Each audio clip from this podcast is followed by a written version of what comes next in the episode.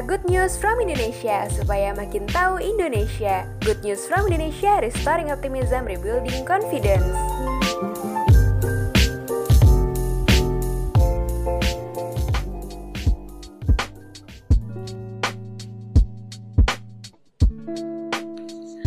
Halo kawan Genevi, kembali lagi di Good Voice Good News from Indonesia Podcast. Good Voice kali ini akan membahas ikan asar, kuliner syarat makna ketahanan pangan Ambon. Seperti yang kita tahu ya, Ambon tuh punya sejuta pesona keindahan alam. Apalagi wilayah perairannya kayak akan hasil laut. Jadi, gak heran deh kalau ikan jadi makanan utama di sana. Salah satu olahan ikan yang terkenal di ibu kota Maluku ini adalah ikan asar. Kawan pernah dengar nama kuliner ini nggak? Ikan asar atau ikan asap itu adalah olahan ikan yang dimasak dengan cara diasapi. Eh, tapi jangan salah, ikan asar tuh bukan sekedar makanan biasa, karena makanan ini punya makna mendalam loh. Jadi, ikan asar adalah simbol kekayaan wilayah laut Indonesia dan ketahanan pangan Ambon. Asal-usul bisa disebut ketahanan pangan Ambon tuh karena namanya.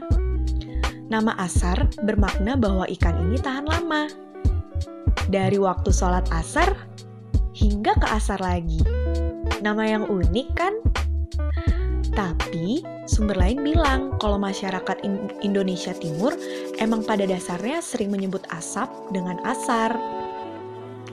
Nah, ikan ini tahan hingga 3-7 hari loh. Pokoknya lebih awet kalau makin diasap dan makin kering teksturnya. Karena ketahanannya, ikan ini kerap dijadikan oleh-oleh dan populer banget. Gak cuma terkenal di Ambon dan Maluku, tam tapi sampai keluar wilayah Maluku. Bahkan nih, sampai ke mancanegara, termasuk negara-negara di Eropa. Di Ambon ada desa bernama Desa Galala. Desa ini dikenal sebagai pusat olahan ikan asar. Uniknya, seluruh olahan ikan yang dijual di sini hanya berasal dari 11 tungku aja loh.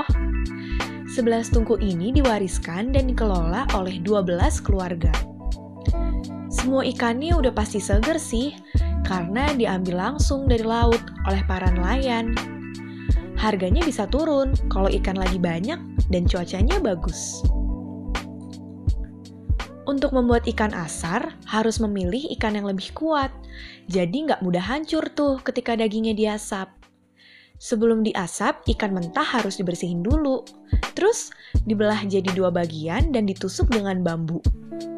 Kemudian, ikan disusun dan melalui proses pengasapan sekitar 3 jam. Kalau ikan udah terlihat berwarna coklat kehitaman, tandanya udah mateng. Ikan asar yang dijual sebenarnya udah matang dan siap santap.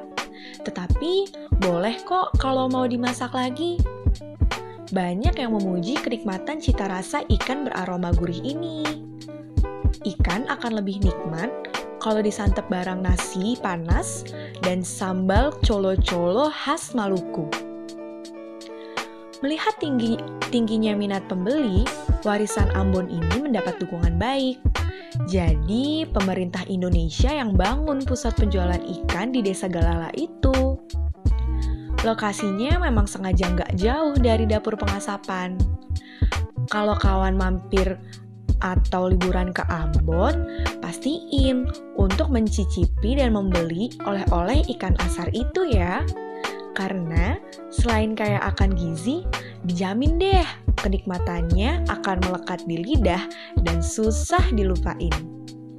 Gimana kawan? Sudah jadi makin tahu Indonesia belum? Terima kasih ya kawan sudah mendengarkan. Jangan lupa ikuti kami di @gnfi dan @kawangnfi. Baca good news lainnya di www.goodnewsfromindonesia.id.